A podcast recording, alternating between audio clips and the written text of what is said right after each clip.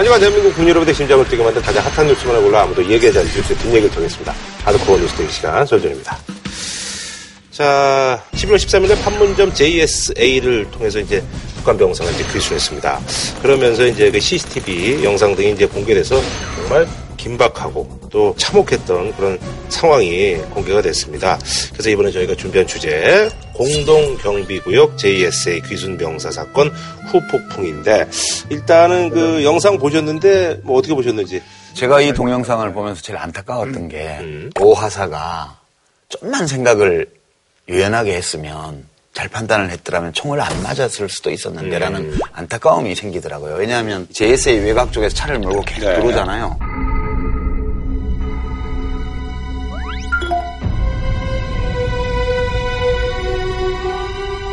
그리고 그 검문소 있는 그 건물을 잠시 멈칫하다가 그냥 통과를 해요. 들어와서 길이 끝나는 지점에 배수로가 있고 잔디밭인데 거기를 넘어오려고 그랬어. 그냥 차를 몰고. 그러고 이제 안쪽으로 계속 들어오니까 이 탐각 쪽에 있는 이제 군인들에게 연락이 갔겠죠. 그렇겠죠. 그래서 거기서 차를 몰고 넘어올 수만 있었으면 뭐 깔끔하죠.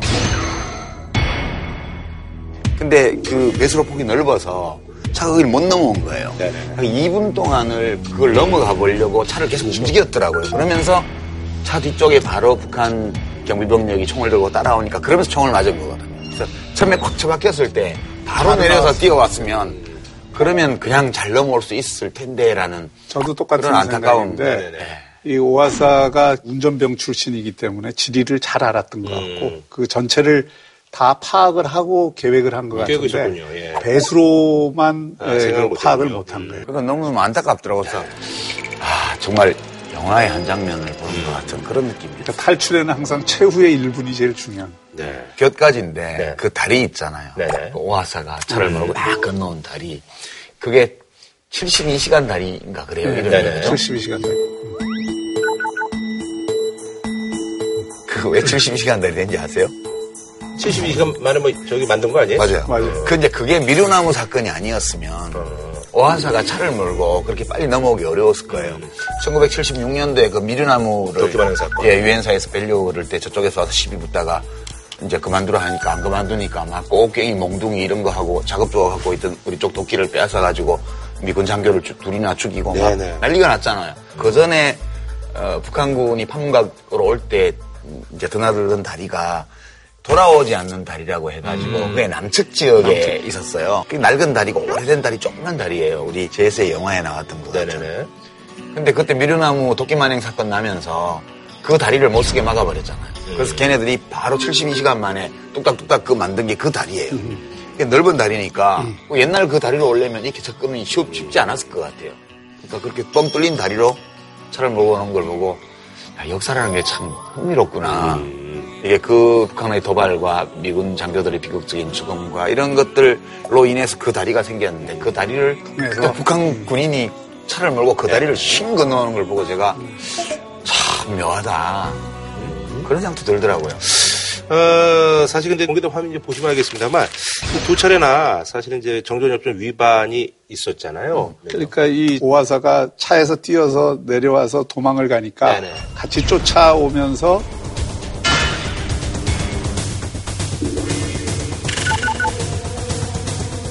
군사분계선을 넘은 네네네. 거야. 그게 이제 살짝 넘었다 첫 번째 예, 살짝 넘어서 다시 깜짝 놀라서 돌아갔죠. 이제 두 번째는 이제 군사분계선 너머로 이 네, 그 총을 쏜 쏘고. 거. 예. 이게 두 개인데 원칙적으로 따지면 예, 규정상 예. 그건 되지 않는 거. 그래도 하나 다행인 거는 그 북한 추격조 병사 하나가 들어와서 막 총을 쏘다가 뒤에서 누가 소리 지른 것 같아요. 그 소리는 안. 나오는데 CCTV에 야 동무 거기 넘어갔어. 빨리 돌아오라고 했겠지. 그러니까 깜짝 놀래가지고 돌아가잖아요. 예, 그거는 자기를 그걸 의식하고 있고 되도록이면 군사분계선을 안 넘으려고 하는 태도를 갖고 있다는 거는 뭐 보이죠. 그러니까 이제 정전협정에 대해서는 북한이 이미 2013년도에 이게 무효다 음, 자기네들끼리 하고. 자기들이 예. 이제 안 지킨다고 그랬지만은 사실 그 정전협정을 지키지 않으면 예, 확전으로 얼마든지 그렇죠, 될수 있기 때문에 북한도 그걸 의식을 하고 그렇죠. 있었던 거고. 의식하고 있었던 거죠. 또 우리 군도 사실 이번에 그 유엔사가 발표를 할 때 현장을 관리하는 데 있어서 제일 중요한 건 이걸 확전을 방지하는 네네네. 규정이 제일 중요하고 음. 뭐 그런 면에서 우리가 바로 응사를 하지 않은 것은 적절한 대응이었다고 유엔사가 평가를 네. 유엔사가 그래서 이제 평가를 했죠. 사실 이제 뭐 일부 언론에서는 조금 소극적으로 대응한 게 아니냐라고 했는데 그 평가에 대해서는 어떻게 생각하세요? 근데 이제 조금 아쉬웠던 거는 그 3시 15분에 오하사가 차에서 내려와서 네. 뛰다가 이제 총을 맞아서 쓰러지잖아요. 네. 근데 우리 군이 오하사를 찾은 거는 3시 31분 경에 찾은 걸로 나와요. 음. 그 다음에 31분부터 55분까지 구출. 오하사가 구출이 되는데 문제는 그 오하사를 왜 16분이나 그동안 못 찾았을까? 네. 사실 총상을 입었기 때문에 그 시간이라는 건 엄청나게 뭐 그, 필요해요 그러면 위험할 수 있죠. 그 네. 중요한 시간인데 그 시간에 왜 못 찾았는지는 더 따져봐야 될. 그 음. 근데 부분이 굉장히. 유일한 흠이 그 의사 결정이 좀 오래 걸렸다는 거예요. 음. 그러니까 유엔사하고 우리 국방부에서 유사한 사태가 생겼을 음. 때 그것을 더 다- 신속하게 단축할 수 있는 매뉴얼이나 이런 걸 좀 보강을 해야 된다고 생각을 하고요. 그다음에 우리 군인들의 행동에 대해서 처음에 국방부 발표하고 사실이 좀 안 맞아서 여러 가지 억측이 있었지만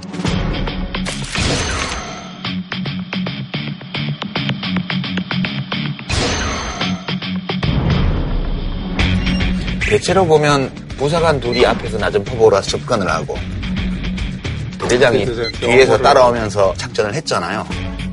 근데 그거는 저는 정상적인 거라고 봐요. 왜냐하면 누군가 엄호를 하고 또 누군가 접근을 해야 되는데 어떻게 그걸 역할 분담한 게 맞냐 이렇게 보면 대대장이 엄호를 하고 부사관이 접근하는 게 맞아요. 음. 그래서 그거는 저는 그걸 가지고 막 비난하는 거는 좀 적절치 않은 거 아닌가 하는 생각 들고 대체로 현장에서 우리 군인 장병들이 대처한 거는 되게 잘 대처했다고 봐요.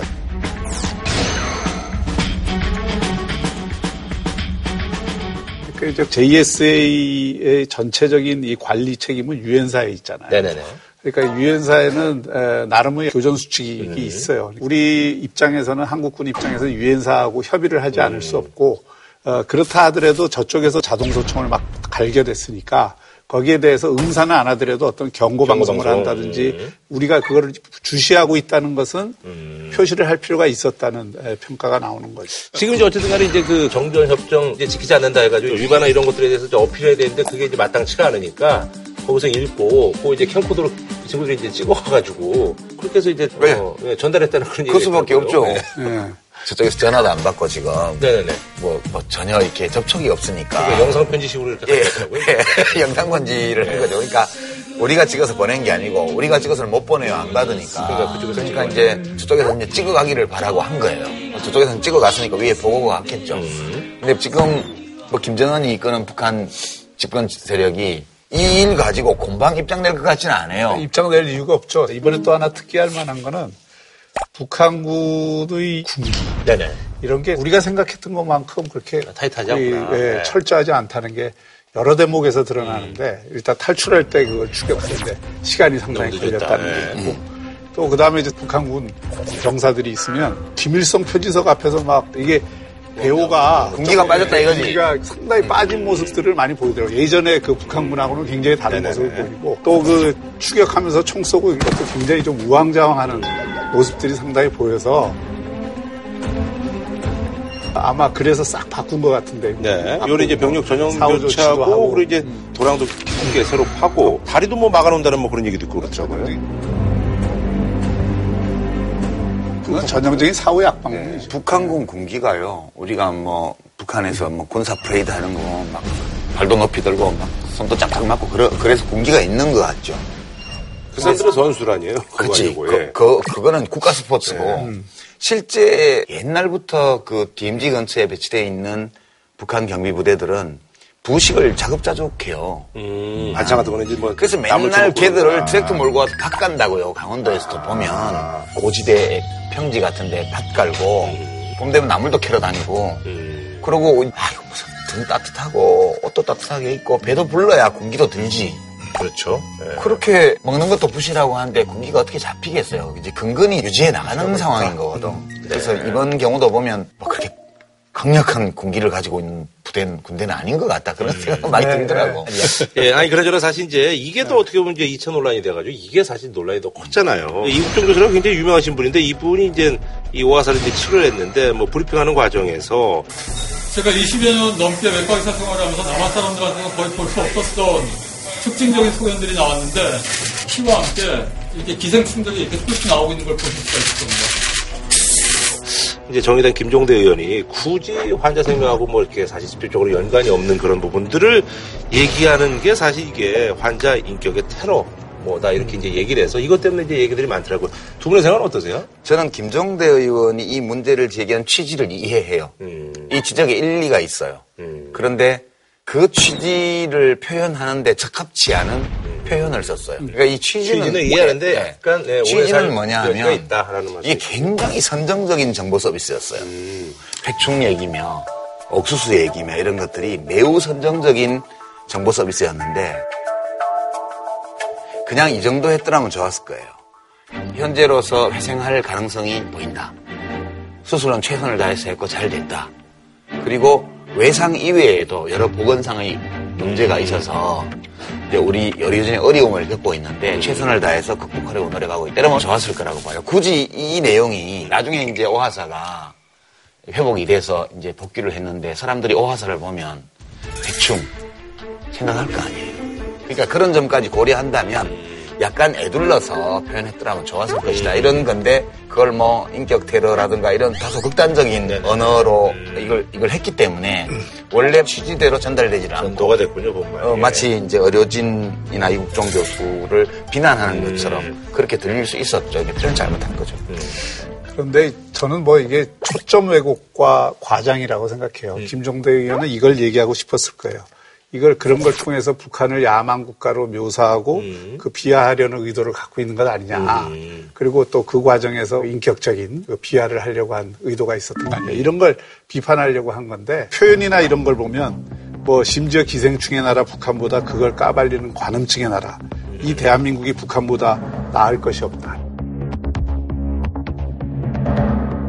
이런 식으로 그렇죠. 잘못 표현한 거죠. 그러니까 이게 나가도 한참 나가는 이야기예요, 이건. 그리고 기본적으로 의사가 수술에 관해서 객관적인 정보를 전달을 하는 것은 그건 저는 자연스러운 일이라고 봐요. 그 다음에 이제 기생충에 대해서 그런 말씀을 하시는데 기생충을 갖고 있다는 게 그게 무슨 그렇게 크게 인권을 에, 그 침해하는 일이며. 아, 그 달라요. 예, 왜냐하면 북한이 심각한 그 기생충 감염 문제가 있던 거 우리 다 알아요.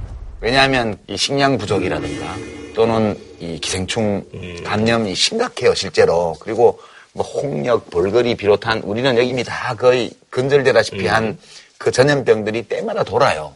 이제 그거 우리 다 알고 있는 사실인데 굳이 이 오하사라는 특정한 인격체의 수술과 회복과 관련해서 이걸 그렇게 도드라지게까지 얘기할 필요는 나는 없었다고 봐요. 이게 좀 이따가 해- 했어도 된다고요. 나중에 후일담처럼 사실 JSA에 근무하는 병사조차 기생충 감염이 심각한 상황에다 그 당시에 그것 때문에 죽을 뻔했다. 이런 얘기가 좀 나중에 나갔어도 좋았을 텐데 이제 오하사 하면 회충하고 자꾸 연상이 된다고요. 미디어에 그렇게 나감으로써. 근데 이 북, 북한 병사의 역경을 통해서 북한 주민의 삶을 이해하는 거예요. 아, 우리 다 아는 얘기예요. 아니, 그게 다 안다 하더라도 이거를 그 브리핑한 이유가 수술을 하는데 이러이러한 문제 때문에 어려움이 있었다는 거를 이야기하면서 그러니까. 그 얘기를 한 것이지. 그러니까 좀만 애둘러 했더라면 이런 얘기가 그런 것까지. 그 이국정 교수가 스스로 얘기했듯이 자기는 정무적 판단을 하는 사람이 아니다. 그 자기는 칼든 사람이라고 칼든 그랬는데 사람이 그 수술을 하면서 있었던 일을 그냥 보고를 한 거고 그게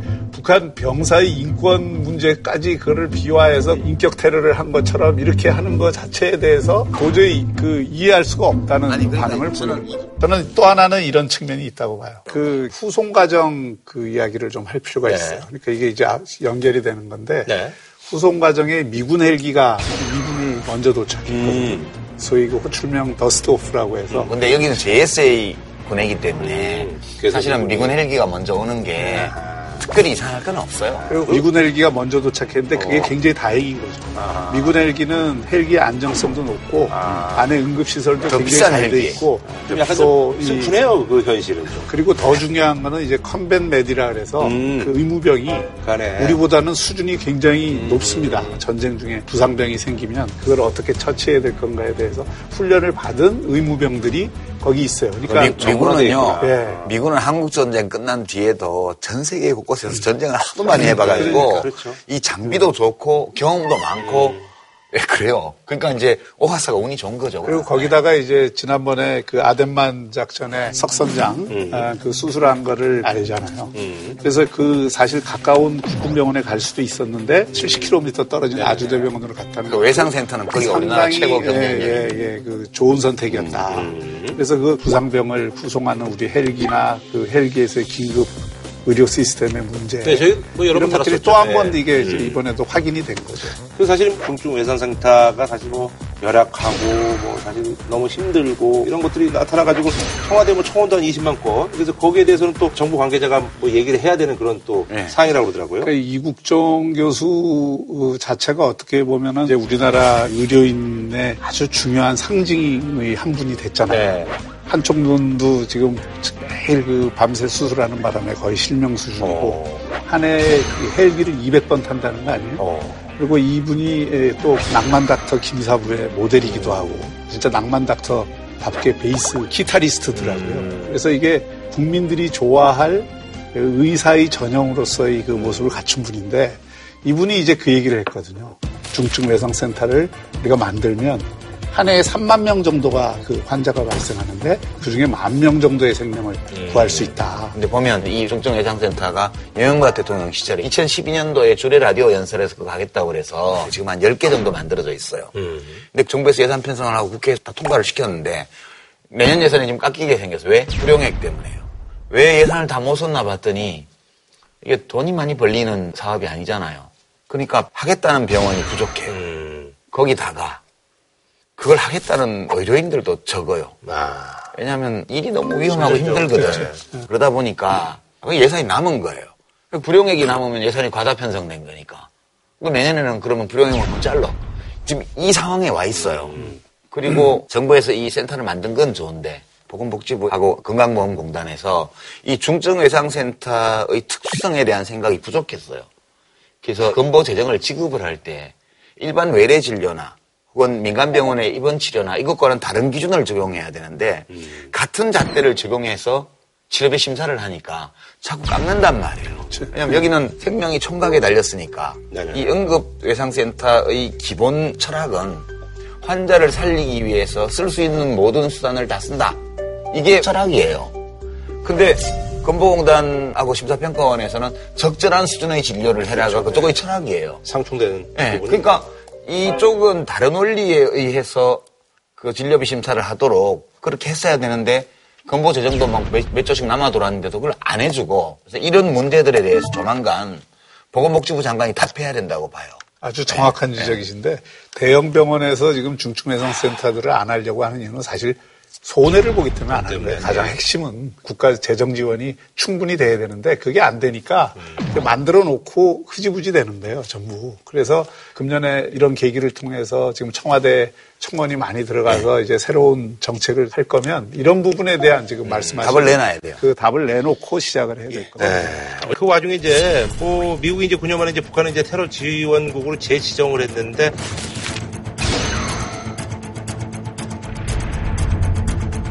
지금 미국이 지정한 세계의 네 테러 국가가 네. 이란, 네. 수단, 시리아, 북한이거든요. 테러 지원국으로 지정을 한다는 것은 미국의 전략이 기본적으로 북한의 태도가 근본적으로 바뀌는 그 지점까지는 강력한 제재 정책을 몰아붙인다. 계속 쓰겠다라고 하는 의지를 보여주는 그렇죠. 봐야죠. 로버트 갈루치 전 국무부 북핵 대사는 이번 조치는 분노의 반발만 불러 북한을 협상에 나오도록 설득하는 일을 더 힘들게 할 것이라고 말했습니다. 북한이 오늘 새벽에 평양 외곽 평성 일대에서 ICBM급 미사일을 발사했습니다. 다시 한번 북핵 해법의 중요한 기로에 서게 됐습니다. Nothing changed.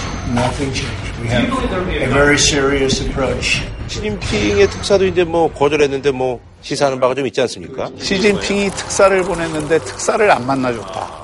이거는 중국의 입장에서는 자존심이 엄청 상하는 일이죠. 여러모로 볼 때 지금 어, 중국 쪽에서 쌍중단 쌍계병행 음. 이 해법을 계속 주장을 해왔잖아요 지금까지 네네. 북한의 핵미사일 실험도 중단하고 한미연합훈련도 중단하자 이게 쌍중단이고 쌍계병행은 핵 문제 해결을 위한 협상도 하고 음. 정전협정을 평화협정으로 대체하기 위한 정치회담도 같이 하자 이게 네. 쌍계병행이에요 근데 이게 과거 전통적으로 보면 북한의 입장이었거든 이게 음. 중국이 이 입장을 내놨는데 한국과 미국은 그거 안 돼라고 얘기하는데 북한도 우리 그거 싫어라고 지금 얘기하는 상황이에요. 굉장히 뻘쭘하네요. 예. 예. 그러니까 이제 그 이런 거죠. 이번에 그 특사를 김정은이 안 만나준 거는 트럼프하고 이 시진핑이 지난번 정상회담을 하면서 제재를 강화하는 쪽으로 아하. 합의를 했잖아요. 여기에 대한 불만. 그러니까 북한 입장에서는 중국을 그동안 형님이라고 생각했는데 어, 좀 형님, 아, 형이 나한테 이럴 수 있어? 저, 이, 그, 나하고 같이 안 놀고, 에, 나쁜 내, 그, 적이랑 같이 논, 논- 논다 말이오. 딱 그러면서 이제 특사 보낼 거면 그 제재부터 풀라오. 딱 그랬는데 중국의 입장에서 그 제재를 지금 풀 수가 없거든요. 이- 이쪽에서 뭘 해야지 네. 그걸 풀지. 그풀 수가 없으니까 그건 안 되고 좀 그 진정해보고 내 얘기 좀 들어봐. 그러니까 그럴 필요 없다고. 돌아가. 이렇게 해서 그냥 쌩 까버린 거거든요. 야, 진짜. 지금 예. 형준 극장 차렸네.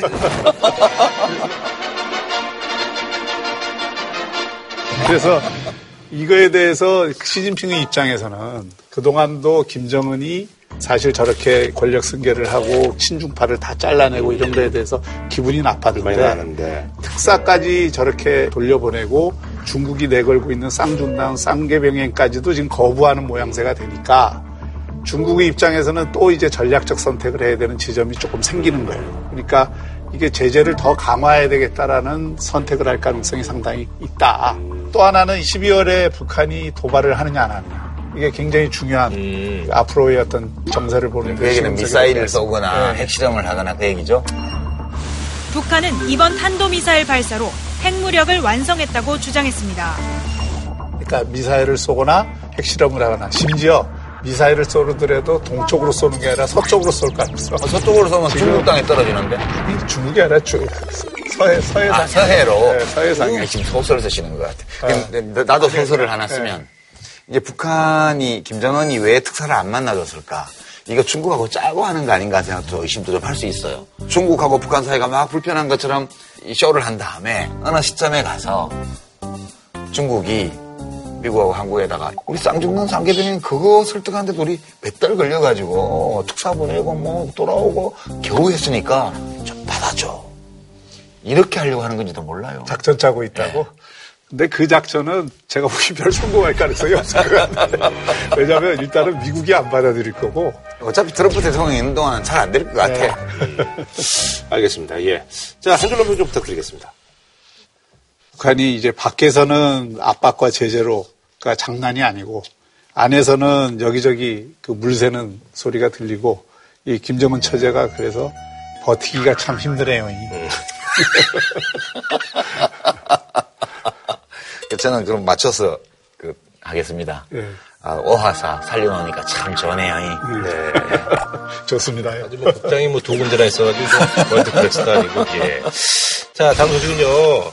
해수가 세월호 선체에서 6호를 발견했는데 이게 이제 며칠 늦어졌죠. 그래서 은폐 의혹이 제기가 되고 있습니다. 그래서 여야 아주 뭐 정통방이 아주 거셉니다. 뭐 해수 장관 사퇴 요구까지 이어지고 있고요. 그래서 이번에 준비한 주제 세월호 6월 발견 은폐 의혹에 고개 숙인 해수부인데 인양업체에서 이제 발견을 했잖아요. 예, 쪽하고 작업자들이. 예, 보고를 했는데 김현태라는 부본부장하고 이제 이철조 본부장이 두 분이 상의해서 이걸 좀 늦게 보고를 하자. 아, 이렇게 돼서 어떤 사건이 이제 발생이 된 건데 어떻게 보셨는지 좀 소개해 우선. 사실관계는 다 나왔죠. 사실관계는 다 나왔죠. 다 나왔다고. 나왔는데 첫째는 왜 감췄나? 네, 왜 감췄나? 어, 왜 늑장 보고했나? 음. 보고받고 왜 제대로 안 챙겼나? 음. 그래서 이제 왜 감췄냐는 거는 이런 것 같아요. 본부장과 부본부장 입장에서는 내일 장례식이 치러지는데 네. 미수습자 가족들이 미수습자 연결식을 하고 연결식을, 예. 그리고 목진항을 떠나기로 돼 있었죠. 떠나기로 돼 있었는데 그 전날 이 유골이 발견이 됐잖아요. 근데 그 유골이 발견된 위치나 여러 가지 정황으로 볼 때 이거는 때, 예. 미수습자의 유골이라기보다는 이미 수습한 6월일 가능성이 높다고 본인이 추정을 해서 네네.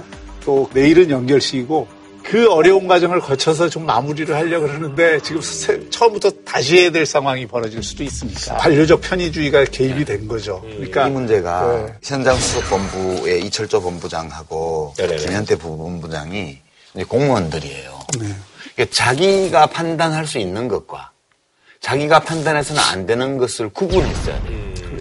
그렇죠. 아주 깊은 정무적 판단이 필요한 미묘한 사안이에요, 이게. 아니 그러면 저기 왜 이걸 김영수 장관 정신 출신이니까 이분한테 좀 보고를 하지. 그러니까요. 이런 판단은 대개 보면 이제 윗사람들한테 좀 의뢰를 해가지고 여태까지 그러니까 많이 문제가 되지 않았었나요? 우리 사회가. 근데 이분들 어떻게 그냥 그 자기네들이 어떻게 보면 이제 책임질 일을 한 거 아니에요? 세월호 문제라는 건 대단히 민감한 문제잖아요. 그렇죠, 그렇죠. 예. 그리고 이게 그 사안의 성격상 규정과 관련된 일이면 음. 장관한테 바로 보고를 해야 그렇지. 이게 원래 어떻게 했어야 됐냐면 장관한테 보고를 할 때 이렇게 됐는데 이렇게 판단이 됩니다. 그럼 우리가 취할 수 있는 방법은 다시 미습자 유가족을 포함해서 또 이 유골의 주인일 것으로 추정되는 그 희생자들의 가족들하고 모여서 일단 이 사실을 알려드리고 그리고 내일 그냥 어, 유골은 DNA 감식으로 가고 그 다음에 예정대로 목포신앙에서 연결식을 하는 방안과 그 다음에 그분들이 원하시면 DNA 이 감식 결과가 나올 때까지 연결식을 미루는 방안 중에서 유가족들로 하여금 선택하도록 그렇게 하겠습니다. 그럼 장관이 어 좋네 그렇게 하세요 할 거 아니에요. 그러면 유가족들한테 다시 그렇게 과정을 밟아서 우리 장관님께도 보고를 드렸는데 장관 입장도 이 상황을 여러분께 정확히 전해드리고 여러분들이 에, 수기해서 판단하시도록 지침을 주셨다. 이렇게 했으면 아무 문제가 없었던 거예요. 언론에 알리지 않아도. 왜냐하면 유가족들이 그때마다 언론에 중계방송되는 거를 네, 원치. 원치 않았기 예. 때문에. 아니 근데 그래서 사실 이제 김영춘 장관이 20일에 이제 뒤늦게 보고를 받고 절차대로 공개를 하라고 했는데 또 이 이철조 본부장이 한 하루 정도 있다가 근데 뭐 본인은 바빠서 그랬다고 했는데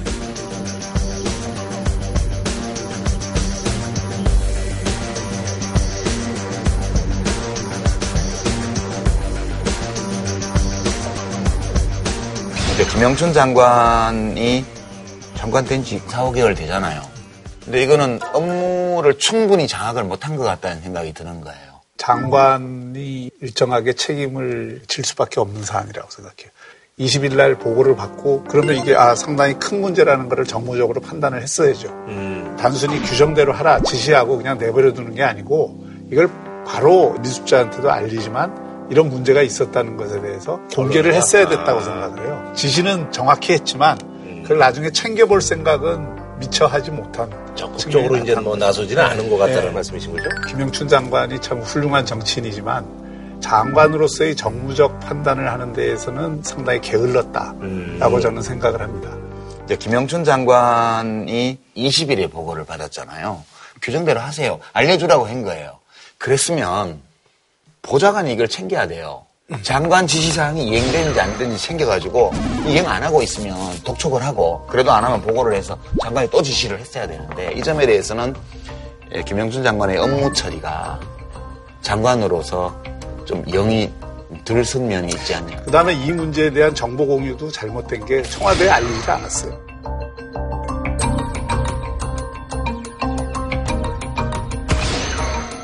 청와대가 이걸 알게 된 게 언론 보도 2시간 전에 알았다는 거 아니에요? 이거는 상황을 총리실하고 청와대 국정상황실에는 원래 이 정도 사안은 바로 보고가 가야 돼요. 그럼 재난과 안전 문제에 관련돼서는 이제 그 청와대가 이제 컨트롤 타니까 그쪽에도 보고가 갔어야 된다. 당연히 보고가 가야. 이제 이 정도 사안이면 굉장히 큰 사안이거든요. 예. 음. 어쨌든 간에 이제 그래서 이제 부부문자 그리고 이철조 본부자 이렇게 해임이 된 상황이고 이제 야당은 이제 김영춘 장관 이제 사퇴를 요구하고 있는 상황인데 여기에 이제 또 자유한국당 홍준표 대표가 이번 사건이야말로 이제 정권을 내놓아야 할 그런 범죄다고 했는데 이게 사실 이제 또 유가족들의 반응이라든지 자유한국당이 그런 얘기할 자격이 되냐라는 그런 이 문제에 대한 기본적인 시각은 보수냐 진보냐를 넘어서야 돼요. 음, 이 세월호 문제는 우리 사회 전체가 가졌던 시스템의 문제, 재난 안전에 대한 대책의 문제, 그리고 그 304명의 아까운 사람들을 사실 목숨을 잃게 만든 사안 아니에요. 네. 그러니까 이 문제에 대해서는 우리 사회의 도덕적 공동체를 새롭게 세운다는 관점에서 출발하는 게 맞고, 자, 우선 그래서 이 사안이 이렇게 불거지고 나서 현장 수석본부 본부장과 부본부장이 보직해임이 됐어요. 네네네. 이건 당연한 거죠. 이 건으로 그러면 정무적 판단과 집행의 허점을 드러낸 그 해수부 장관이 장관직을 내놔야 되느냐? 저는 그건 아니라고 봐요. 상당히 나쁜 의도를 가지고 일을 저질렀거나 음. 아니면서 앞으로도 일을 제대로 못할 것 같다든가 이러면 사퇴 요구를 할 수가 있는데 이 경우는 이미 해수 장관이 인정을 하고 사과도 했으니까 신기일전하는 계기로 삼아서 일을 하면 된다고 보고요 저는 근데 그 문제는 만약에 입장이 거꾸로 됐다고 한번 생각해 보세요. 이게 보수 정부에서 이런 일이 벌어졌다 그러면 아마 난리가 났을 거예요. 자신의 허물에는 봄바람처럼 따뜻하고 남의 허물에는 서로발처럼 매서우면 안 된다는 거죠. 아니, 뭐- 그러니까 이거는 김영춘 장관이 전 제일 잘한다고 생각해요. 이 문제에 대해서 자기가 책임질 범위와 내용이 어느 정도인지 장관으로서 스스로 평가를 해야 될 문제고 이걸 정치 공세로 뭐 사퇴해야 된다 이런 거는 저는 크게 동의하지 않습니다. 음. 아니 동의하지 저는 않는데 반대예요. 야당에서 사퇴 요구하는 거는 있을 수 있다고 봐요. 음. 그런 게 정치지 뭐. 음. 그렇지만 이거는 은폐 사건은 아니에요. 그러니까 용어가 뭐 6월 발견 은폐 사건이라고 자꾸 그러는데 언론에서도 그렇게 보도를 하고 은폐할 수가 없어요. 이미 현장 작업자들이 알고 있었고 네네네. 발견한. 음. 그다음에 조금 늦긴 했지만은 가족들한테 유가족에게도 통보를 했고 그다음에 해수부에서도 알고 있었고 그러면 은폐를 하는 건 불가능해요. 다만 보고가 늦었던 거죠. 네. 보고도 늦었고 공개도 늦었죠. 따라서. 의도적으로 좀 지연시킨 거. 네, 그러니까 이제 늑장 보고 뭐 이런 정도라면 모를까. 이거는 은폐가 불가능한 네네네. 사안이에요. 근데 이런 걸 놓고 정권을 내놔야 될 범죄라고 이렇게 한 거는 홍준표 대표도 그렇고 뭐 장재원 대변인도 그렇고 다 선택적 지역 상실증 같아. 이 사건이 이 참사가 벌어지고 나서 지난 몇 년간 국회 세월호 국조특위를 비롯해서 당시 집권당이든 자유한국당이 무슨 짓을 했냐고요. 자기들이. 그 입으로 지금 이렇게 보고가 며칠 늦은 걸 가지고 정권 내놔야 될 범죄라고 그래요. 후한 무치다 이거는 그렇게 봐요. 좋게 보면 기억 상실증. 어, 그렇다고 해서 이런 문제가 생긴 거에 대해서 니들이 입 다물어 과거에 니들 한 일이 있으면 보수 전체가 마치 세월호에 대해서는 아무런 측은지심을 갖지 않고 전부 처리해왔다 이렇게 또 몰아가는 거는 그것 또한 정치 공세가 될 수 있다 이거예요. 아무 말도 하지 말라는 게 아니에요. 이렇게 현재 문 정부에서 해수부 장관이 잘못된 판단을 하고 대처를 잘못하고 비판해야죠. 비판해야 되지만 당 대표가 이런 말을 한다는 거는 저는 하, 이건 도대체 어디까지 가는 거야? 이렇게까지 얘기하는 거는 이거는 네.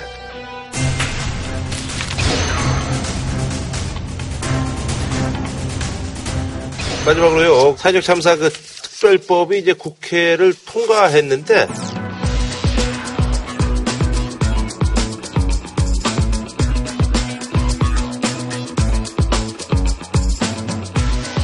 활동이 만료된 세월호 특별조사위원회가 2기 활동을 할 수 있는 근거가 생겼습니다. 사회적 참사법은 국회 선진화법상 신속 안건제도 1호 법안입니다. 상임위에서 5분의 3 이상이 예. 제안을 해서 음. 그 법안을 fast track에 걸면 330일 신속 처리 지나면, 법안으로 예, 지정을 330일 하죠. 지나면 예, 신속 처리 국회에 이제 상정할 수 있다는 얘기죠. 본회의에 바로 부의할 수 근데 있는 왜 330일을 해 놓은 거예요? 국회 선진화법이 그동안 문제가 아, 됐던 이유는 fast 그렇죠. track에 걸더라도 330일이 걸린다는 거. 음. 그러니까 이게 fast track이 아니라 slow track이었다는 게 문제인데 그러니까요. 그러면서 말이야 자기들 8급 비서 하나 신설하는 하는 후다닥 후다닥 해갖고 잘만 통과시키더만 올림치한 거죠. 예. 진짜 국회의원 그 보좌진 증원 법안인데 이거는 마주 그냥 뭐 일사천리로 해가지고 지금 이제 현재는 일곱 명 이제 별정직 공무원 그리고 이제 두 명 인턴인데 공무원 한 명 늘리고 이제 인턴을 줄이자. 그러니까 수는 뭐 아홉 명 똑같은데 구성이 좀 바뀌는 거죠. 인턴하고 공무원은 다르죠. 이게 인턴이 비서되면 공무원 연금 가입하잖아요. 근데 참 우리나라가 국회의원의 세비를 그 GDP 수준에 따져도 전 세계 3위권 안에 들어가고요. 보좌관 수 로 보더라도 전 세계 3위권 내에 들어가요. 음. 예를 들어서 지금 일본은 3명 주고 독일이나 영국은 1억 5천만 원에서 2억 정도 인건비 범위 내에서 비서들을 쓰게 돼 있어요. 그리고 프랑스는 그거를 5명 이상 못 쓰겠다고 막아놓고 있고 스웨덴 같은 경우에는 의원 보좌관이 없습니다. 그리고 핀란드나 이런 나라들은 정당이 풀로 보좌진들을 아하. 에, 써서 의원들이 거기서 함께 쓰도록 숫자도 제한하고 액수도 제한하기 때문에 우리나라 같은 경우 지금 이렇게 되면은 공식 공무원만 지금 8명이 되잖아요. 그렇죠, 그렇죠. 예, 그러니까 이거는 과해도 너무 과한 거고 이게 왜 이렇게 됐느냐. 음. 첫째는 대통령제가 갖는 문제가 있어요. 그러니까 대통령이 힘이 커지면 커질수록 국회의 견제 권한을 더 강화한다는 차원에서 계속 국회 기구를 늘리고 국회 보좌진을 늘려요. 그런데 최근에는 더 중요한 이유가 있어요. 이 국회의원들이 늘 보좌관이 모자르다 하는 이유는 사실 국민 세금으로 국회의원들 지역구 관리를 그렇죠. 지역구 관리하려고 그래요. 국회 보좌진으로 쓴 사람들을 상당수 음. 그 지역구에 갖다 놓거든요.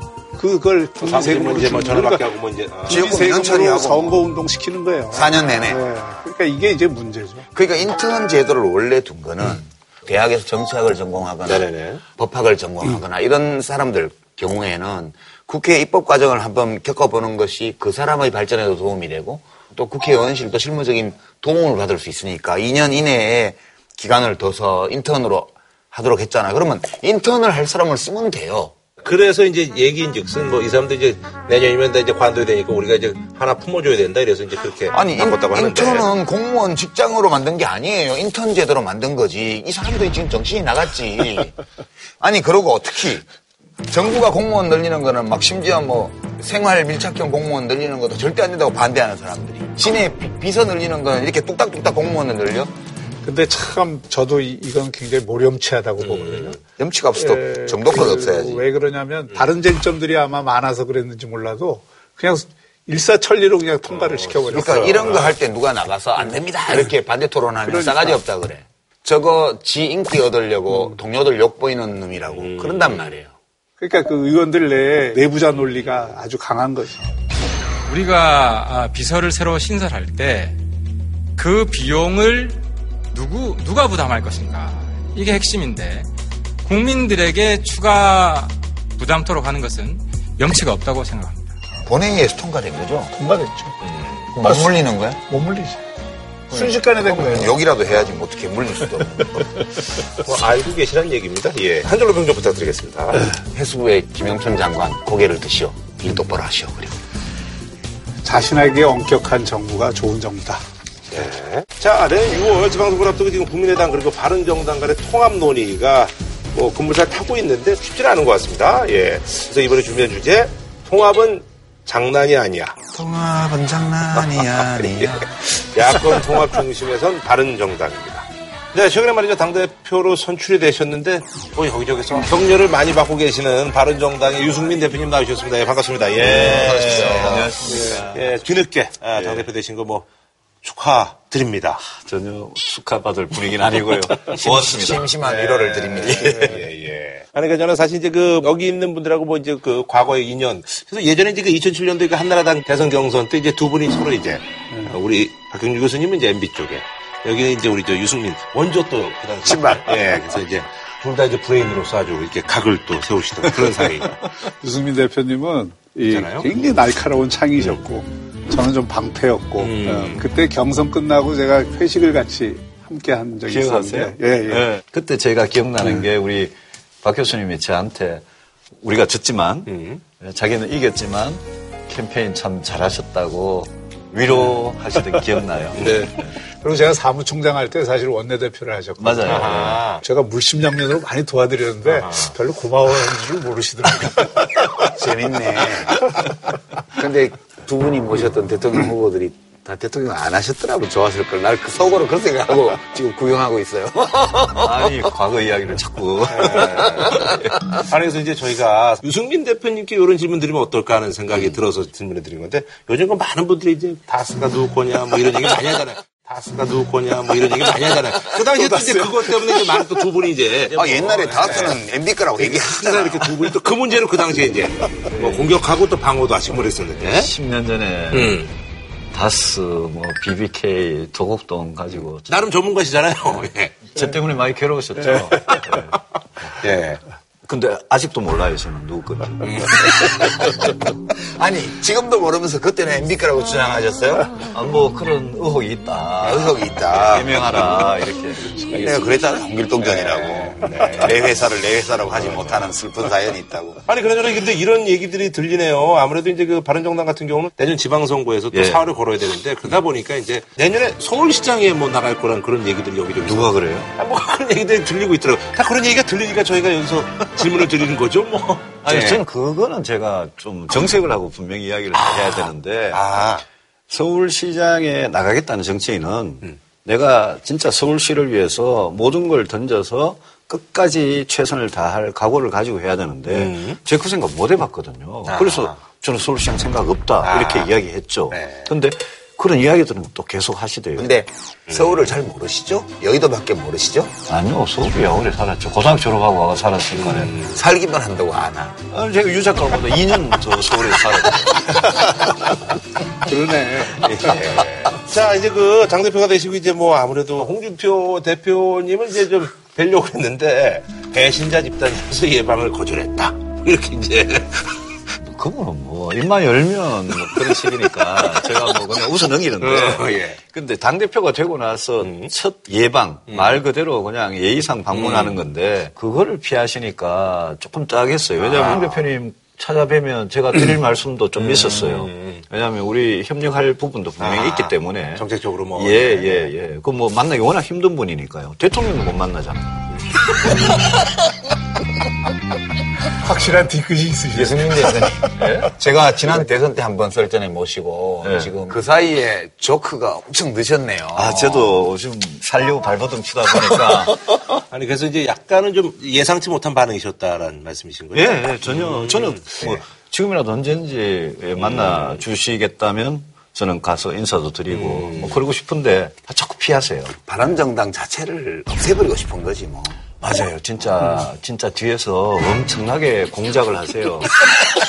아, 진짜요. 어, 진짜 막 우리 바른정당을 진짜 완전히 파괴를 시켜서 없애려고. 정치적인 행위를 하신다는 얘기죠. 그러니까. 아니, 예, 그런- 공개적인 거 말고 그런 뒤로 막말도 공개적으로 하지만 뒤로 원한 명이라도 더 빼가려고 계속 땅굴, 그러고 땅굴 파는구나. 그렇죠 땅굴이죠 그게 아니 그래서 이제 김무성 의원님 일단 나가셨는데 여기 이제 모을 사람들이 좀더 있다라는 식으로 얘기를 하고 또 근데 여기에 대해서 홍 대표는 아 우리 이제 문 닫았다. 이런 말씀하시는데.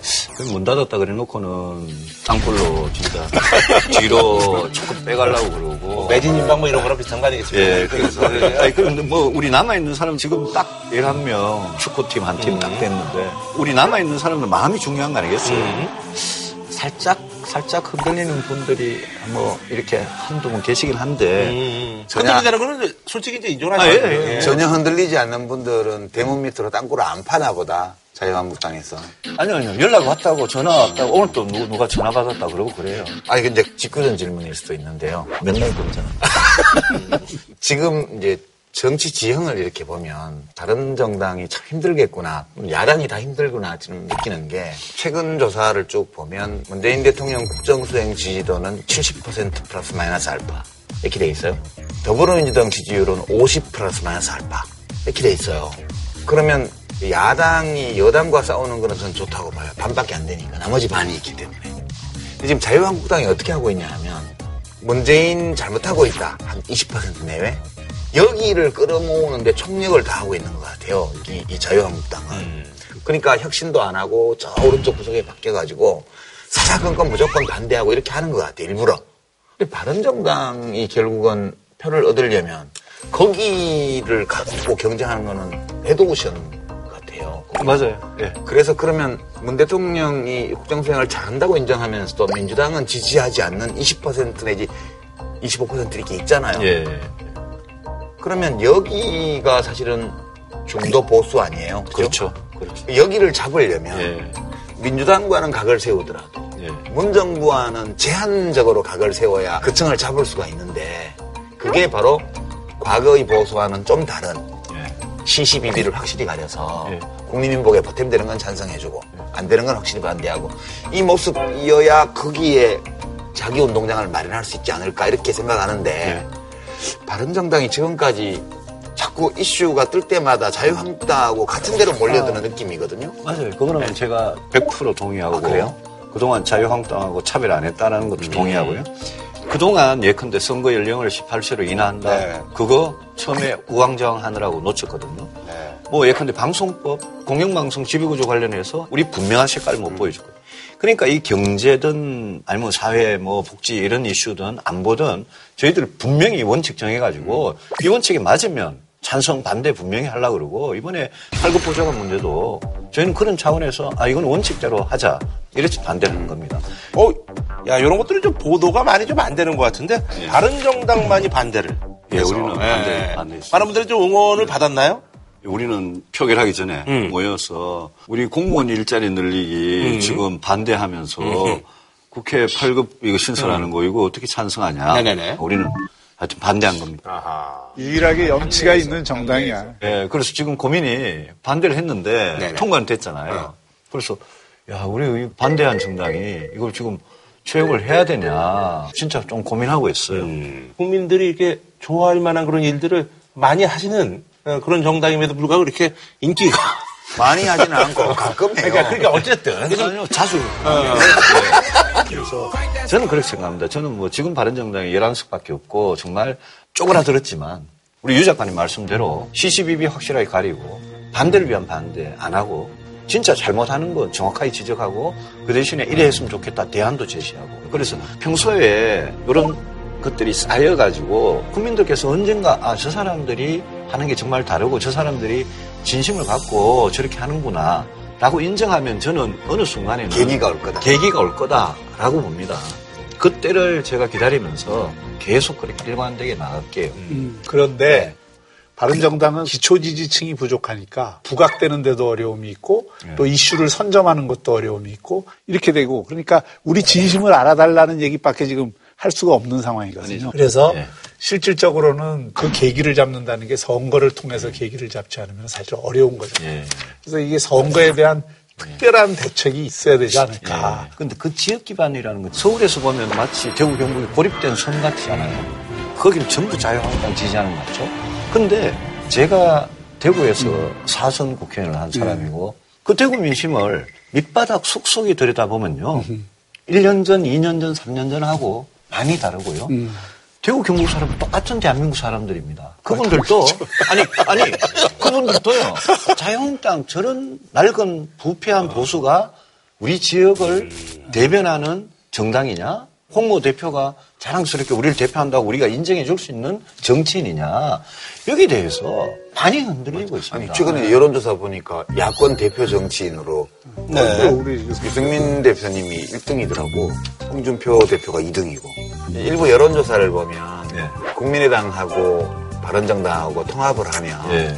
가상 여론조사에서 곧바로 지지율로 치면 제1야당으로 가는 걸로 돼 있어요. 근데 이제 이게 어느 정도의 신뢰성이 있다고 보세요? 저는 기대는 거기에 분명히 있다고 보는데 실제 합쳤을 때 그러면 그 지도가 나타날 거냐, 그리고 유지될 거냐, 그거는 또 다른 문제죠. 하기 나름이라는 게. 그거는 하기 나름. 근데 그거는 저는 충분히 근거가 있는 게 지지율이라는 거는 그 정당도 중요하지만은 그 상징성을 가진 인물들이 중요한데 실제로 안철수와 유승민이 합쳤다. 이거 자체로 큰 정치적 사건이에요. 그걸로 지지율을 몰아오는 거거든요. 그러니까 거기에 뭐 몇 명이 붙었느냐, 몇 명이 이거는 사실 중요한 게 아니에요. 그걸 만들 수 있느냐가 사실 중요해요. 뻔뻔지를 하시네. 난 안 해요. 근데 알겠습니다. 아니, 그래서 이제 국민의당과 이제 그 연대 통합 찾으시려고 그러는 것 같은데요. 근데 이제 그 안철수 대표님하고는 이렇게 두 분이 잘 맞을까, 요거에 대해서 좀 이렇게. 이제까지 한 번도 맞춰, 맞춰 보진 않았는데. 네. 예를 들면 뭐 이제 김무성 의원님 같은 경우는 이렇게 좀 포용적이라서 뭐 어디 가서 뽀뽀도 좀 하고 뭐 이제 이러시는 분인데. 사실 그 국민의당의 가장 큰 문제는 안철수 문제고 바른정당의 가장 큰 문제는 유승민 문제다 음. 이런 이야기들이 있는 거죠. 두 분이 캐릭터가 비슷하잖아요. 그러니까 두 분이 과연 케미가 잘 될 거냐. 저 두 분은 아무리 뽀뽀면서 해도 뽀뽀는 뭐안할 것이다.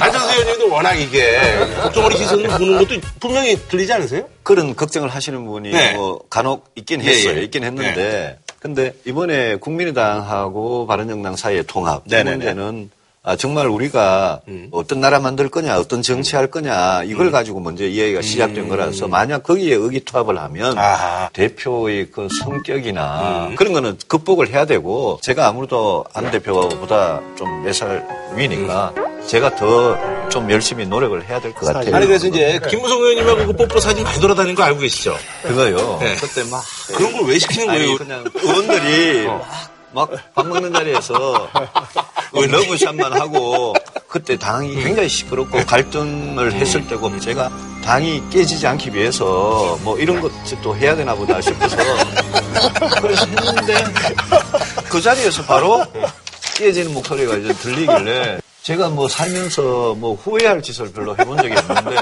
뽀뽀만큼은 그거는 정말 좀 후회가 됐어요. 예. 더 이상 이제 안 물어보는구나. 그만 물어봐요, 이제. 아, 아니, 근데 이제 사실은요, 국민의당 그 호남 중진 분들이 반대가 많으시잖아요.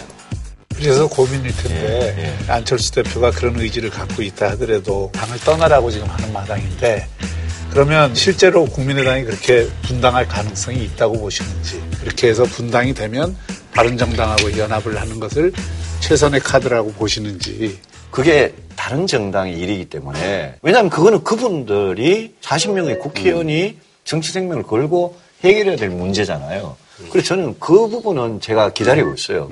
그래서 저희들은 이번 선택에서 정말 굉장히 신중하게 생각하고 바른 정당은 진짜 개혁 보수를 하기 위해서 잃어버릴 게 없을 정도로 지금 어려운 처지에 있으니까 제가 뭐 오죽하면 죽음의 계곡을 건너겠다 그랬겠습니까? 그래서 저희들은 주어진 기본은 우리 지금 나온 사람이 똘똘 뭉쳐서 가는 거다. 그길 가다가 좋은 친구 만나면 같이 가는 거고 그렇게 생각하고 있습니다. 다소 낭만적으로 들리네. 좋은 친구 만나면 아픈 다리 서로 기대며 멀리 가려면 함께 가자. 바다도 건너주고 산도 넘어주고 이렇게 어, 되게 낭만적으로 보이네요. 어, 낭만적이라는 게 욕은 아니죠. 네, 그럼요. 우리가 현실을 바꾸려면 낭만주의가 있어야죠. 그런데 뭔가 이 연대를 안 하고서는 바른정당이 단독으로 올라서기가 참 어려운 여건 아닙니까? 근데 지방선거에는 바른정당 엄청나게 어려울 거라고 각오는 하고 있는데 또 국회의원 재보궐선거가 제법 있을 그렇죠. 거예요. 국회의원 재보궐선거 같은 경우에는 저희 진짜 후보만 좋으면 한번 전력 투구해서 지금 11척을 12척으로 만드는 13척을 만드는 꼭 해보려고 네. 근데 지방선거에 뭐다 확보낼 수는 없잖아요. 당세가 지금. 저는 바른 정당이 보수의 대표성을 염두에 두고 지방선거에 임한다면 대구시장을 당선시키는 게 되게 상징적으로도 그렇고 실질적으로도 중요하리라고 보는데 대구시장도 굉장히 중요한 우리 승부처죠. 왜냐하면 바른정당의 지지도를 보면 지난 대선 때도 그랬고요. 대구 경북이 상대적으로 제일 높아요. 그거는 아까 대구 경북이 자유한국당의 완전히 그냥 콘크리트 지지층이 아니라 저희들이 자유한국당하고 거기에서 승부를 보는 게 저희들 입장에서 굉장히 정면 승부예요. 그래서 거기에 것 같아요. 예 거기에 정말 좋은 후보를 내고 구청장들도 대구 같은 경우에는 최대한 공천해서 자유한국당하고 한번 정면 승부를 볼 수 있다면 의미 있는 승부로 아니 이제 제 생각에는 대구시장 선거가 민주당도 대구 지지율이 만만치 않기 때문에 치열한 3파전이 되면 바른정당 후보에게도 기회가 있으리라고 봐요. 그냥 후보 경쟁력이 후보 경쟁이 좋으면. 굉장히 중요하다고 예, 봅니다. 예. 예. 그 이기기는 선- 후보 경쟁력으로 이겨도 일단 이기면 예. 그 당이 이긴 게 되거든 대구에서. 그렇죠. 그 점이 지방선거 이후에 보수 대표성을 둘러싼 경쟁이나 총선까지 쭉 가게 되는데 그 점에서 굉장히 중요한 전략적인 요충지가 될 것 같아요. 누구 생각하신 분 있어요? 그 아니 뭐 생각하는 사람이 있는 건 아니고. 삼분지계를 통해 갖고 바른정당이 강력한 후보가 돼서 이거 민주당이 대기하는 전략 아닐까? 뭐 음, 마음속으로 나 민주당은 아니에요. 아니, 알고 있어요. 예. 재미난 현상인데요. 혹시 유승민 의원님은 여의도 계시니까 그걸 못 느끼실지도 모르겠는데 국회나 정당이 의제 설정 기능을 거의 잃고 있어요, 지금. 그러니까 지금 국민들이 답답하게 여기거나 간절하게 원하는 어떤 거를 누가 가져가냐면 청와대 청원 사이트가 막 가지고 오고 있어요. 이게 지금 묘하게 보면 검찰이 수사를 하면서 언론이 보도를 하고 이렇게 적폐청산 분위기가 한쪽으로 가는데 실제 청와대가 하는 일을 가만히 보면 의제를 다 가지고 하고 있어요, 실제로. 그래서 포항 지역의 지진 사후 처리라든가 지금 중점예산센터의 문제, 이게 북한군 귀순해온 것 때문에 또는 낙태죄에 관한 문제라든가 옛날 같으면 헌법재판소로 가거나 국회 정당으로 오던 민원들이 여의도로 안 오고요. 청와대로 가고 있어요. 그리고 청와대 의회에서 응답을 하면서 실제로 문정부의 지지율이 왜 70%선을 유지하고 있냐를 가만히 보면 사람들의 생활과 밀착되어 있는 관심사를 슬금슬금 표현나게 청와대가 땡겨 먹는 거예요. 국회는 국회대로 정쟁에 빠져 있고. 이렇게 안 보세요, 혹시? 그거는 국회가 사실 제대로 안 해서 그래요.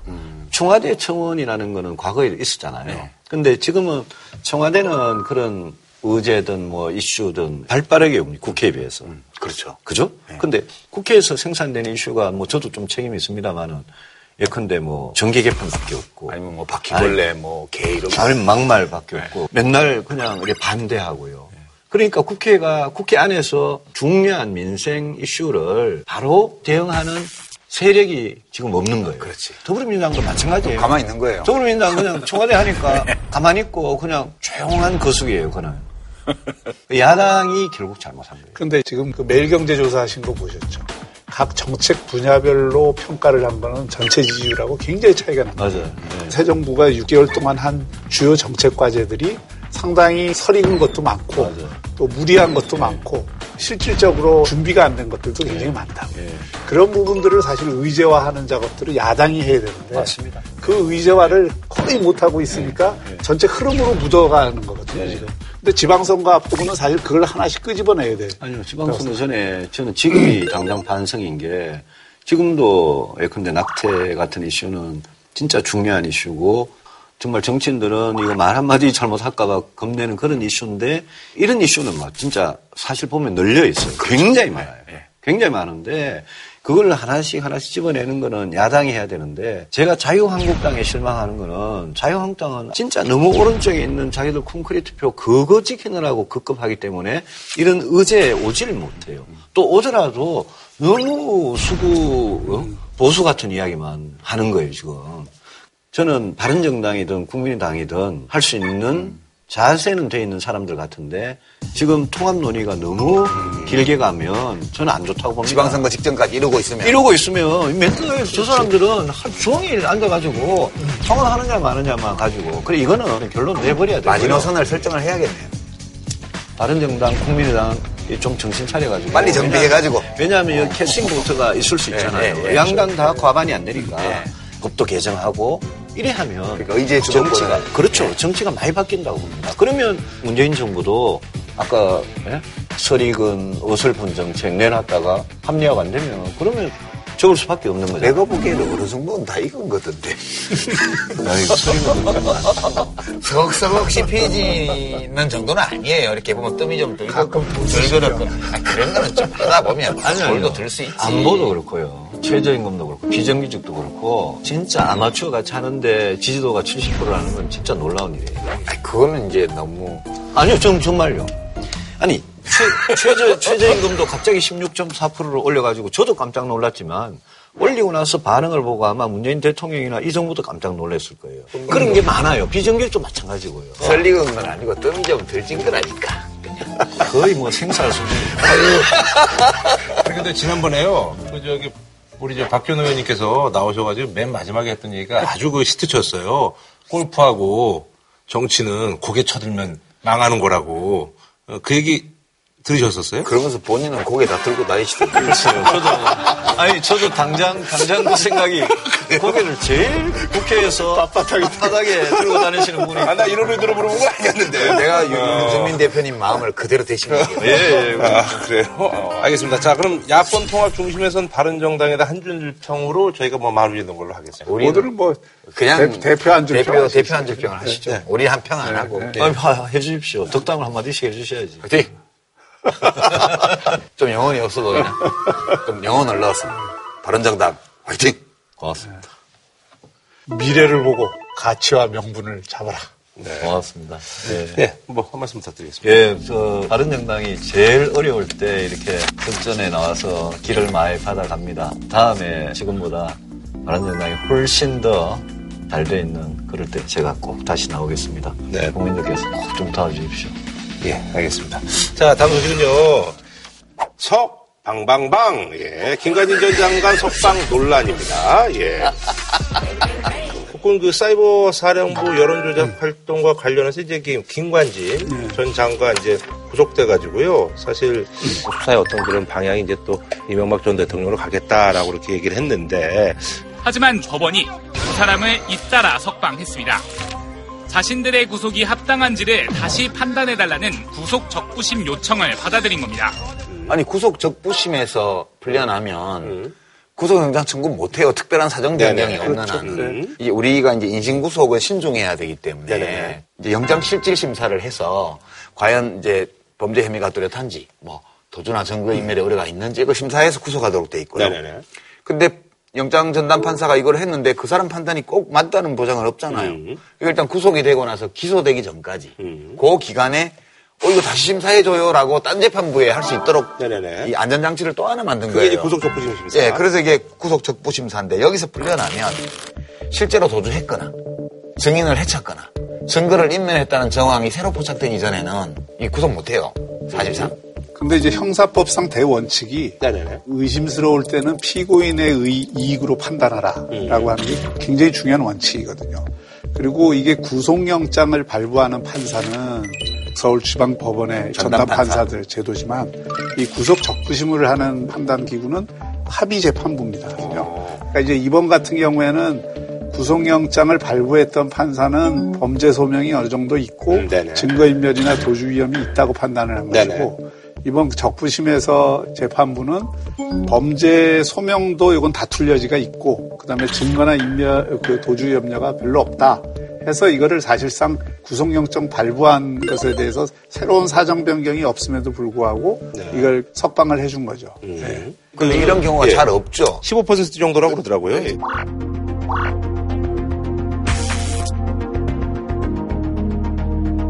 왜잘 없냐 하면 네. 이미 동료 판사가 한 번 구속영장을 발부를 했는데 그거를 아무 사유 없이 뒤집는다는 것은 또 판사들끼리 피하는 일이에요. 네네네. 근데 이 건은 일국의 국방장관을 지낸 사람이잖아요. 이 구속 사건은 굉장히 중대한 사안이에요. 네네네. 더더군다나 이게 뭐 그 당시에 대통령의 지시를 받았냐 안 받았냐 이런 문제까지도 관련된다고 언론에 계속 나오는 정도의 중대 사안이니까 매우 정밀하게 들여다본 거예요. 누가 옳은지는 모르죠. 뭐 각자 법관으로서 양심에 따라서 결론 내렸는데 그거를 누가 또 판정해 줄 수 있겠어요. 그래서 사실 이제 김관진 전 장관도 이제 그럼 내가 이제 구속된 상태에서 이게 부하들도 있고 그러니까 나도 이제 그렇게 받겠다라고 했는데 어쨌든 결과론적으로는 뭐 이렇게 이제 됐네요. 변호인 측이 보기에는 이거는 구속영장 발부한 게 굉장히 무리하다고 본 거예요. 그러니까 이건 구속적 부심 을 통해서 한 번 더 판단을 받아보는 게 좋다. 그걸 하자고 김관진 장관한테 했더니 김관진 장관 얘기는 부하가 구속돼 있는데 나 혼자 나가겠다고 애쓰는 것은 내 가치관 인생관에 안 맞는다. 임관빈 전 예, 정부시장. 그, 예, 그러니까 예. 이게 기- 김관진 장, 장관이 군인이잖아요. 군인은 가호가 중요하잖아요. 영화 대사예요. 영화 대사 가호.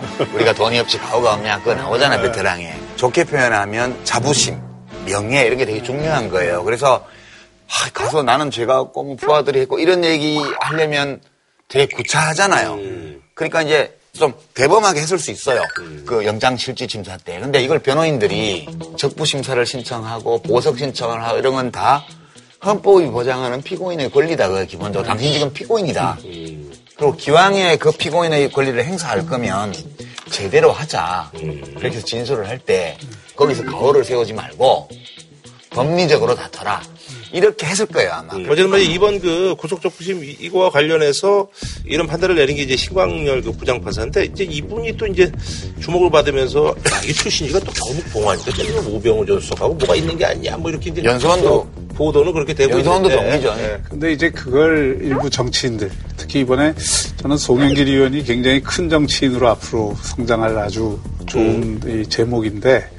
덕담이죠? 예, 그 덕담이에요. 근데 이번에 하는 거 보고 내가 대, 단히 실망했어요. 왜냐하면 사법부의 재판 결과라고 하더라도 내용적으로 비판을 할 수 있어요. 그렇죠. 그걸 그 판사가 연고가 무슨 이 우병우하고 같다는 둥, 뭐 TK라는 둥 이런 식으로 비판하는 건 그건 정말 사법부의 독립성에 대한 중대한 저는 침해라고 봐요. 그러니까 그런 비판은 저는 옳지 않다. 아, 그거는 저도 공감하는데 그렇게 의심할 수 있어요.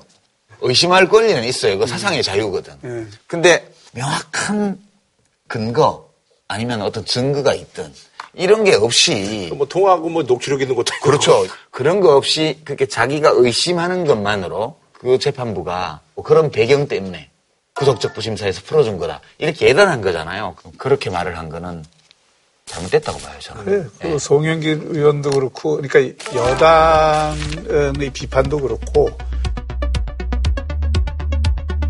지금 일종의 그 뭐 여론 재판이 많이 일어나고 있잖아요. 여론에서의 공격도 일어나는데, 이를테면 이런 거예요. 자기 입맛에 맞으면 충신이고 입맛에 안 맞으면 간신이고 이렇게 되면 곤란하죠. 원래 세상사가 맞는데 내 맘처럼 되는 게 아니잖아요. 그거를 유력한 정치인들도 받아들여야 돼요. 송영길 의원하고 친한 전병헌 수석도 구속영장 기각됐잖아요. 그런데 전병헌 수석 구속 기각된 거에 대해서는 아무도 그 판사 비판하는 사람이 없대. 아, 그건 또 야당에서 비판을 하죠.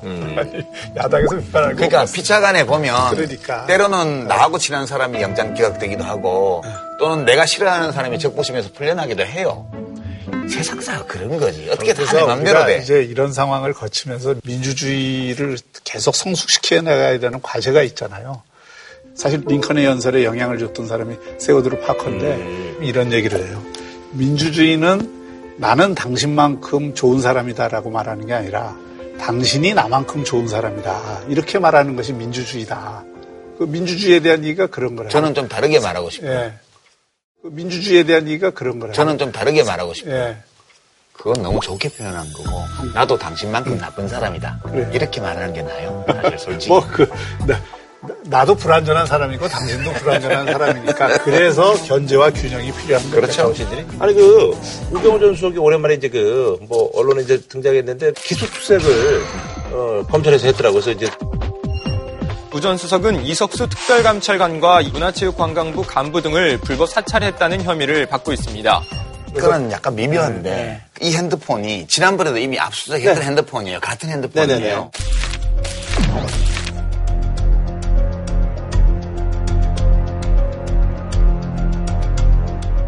아무것도 못 건진 핸드- 핸드폰을 또 압수수색했다는 거는 지난번 압수수색을 한 이후에 그 핸드폰에 뭔가 정보가 들어있다는 뜻이에요. 검찰이 보기에는 그런 것 같아요. 우병우 수석을 비호하는 세력이 있고 이게 여러 가지 차원에서의 말 맞추기가 지금 이루어지고 있다. 근데 우병우 씨를 구속을 하려고 여러 차례 검찰이 시도했지만 영장이 매번 기각됐잖아요. 영장 사유는 기본적으로 범죄 혐의뿐만 아니라 증거 인멸의 우리가 되게 중요한 사항이잖아요. 이게 뭔가 우병우 씨가 범죄의 증거를 인멸하기 위해서 누군가와 직간접으로 계속 통화를 했다는 거예요. 지금 의문이. 그래서 추명호 씨하고 우병우 씨하고 민정수석이 있을 때에도 자주 교신하던 사이였는데 지금은 연락을 하면 안 돼요. 말 맞추기가 되기 때문에. 근데 여기에서 누구 제3자가 껴가지고 이쪽 통화하고 이쪽 아, 이게 통화하고 이렇게. 해서 맞춘다는 건데 이 사람이 검찰 간부라는 거예요. 이걸 확인하기 위해서 이 우병우 씨의 핸드폰도 압수수색을 했고 그다음에 이 검찰 간부의 핸드폰도 물론 통화 내역을 추적하고 있고 이렇게 해서 여기 뭔가 좀 있는 게 아니냐 하는 의문? 추명호 전 국정원 국익정보국장은 우병우 전 수석에게 이석수 특별감찰관 관련 정보 수집을 지시받았다고 검찰에서 진술했습니다. 이 최은수 전 국정원 차장에게 우전 수석의 지시사항을 보고하면서 최 전 차장이 이를 막아줄 것이라고 기대를 했는데 돌아온 말은 우전 수석이 해달라는 대로 해주라는 것이었다는 내용이었습니다. 우병우 전 청와대 민정수석이 또다시 검찰 포토라인에 섰습니다. 우 전 수석이 피의자 신분으로 검찰에 소환된 것은 이번이 벌써 네 번째입니다. 이게 제 숙명이라면 받아들이고 또 헤쳐나가는 것도 제 몫이라고 생각합니다. 이번에도 피해갈 수 있을 것인가 세간의 관심이 모여지고 있는데 알겠습니다. 자 한준호 평좀 부탁드리겠습니다. 소신 판결이 헌법을 지키고 여론 재판이 헌법을 파괴한다. 저는 검찰에 한, 한 말씀 드리고 싶은데요. 사람을 붙잡아서 하는 수사가 어려울 때는 과학 수사를 하시기 바랍니다. 아 저희는 다음 주에 찾아뵙도록 하겠습니다. 고맙습니다. 한우 특 갈비살은 모범 갈비살에서 문화상품권을. 진한 국물 설렁탕 도가니탕 전문점 푸주옥. 공무원 강의는 에듀피디. 이베리코 베오타 전문 유통 행복미트. 한 번 맛보면 역시 오븐에 빠진 닭에서 백화점 상품권을 드립니다. JTBC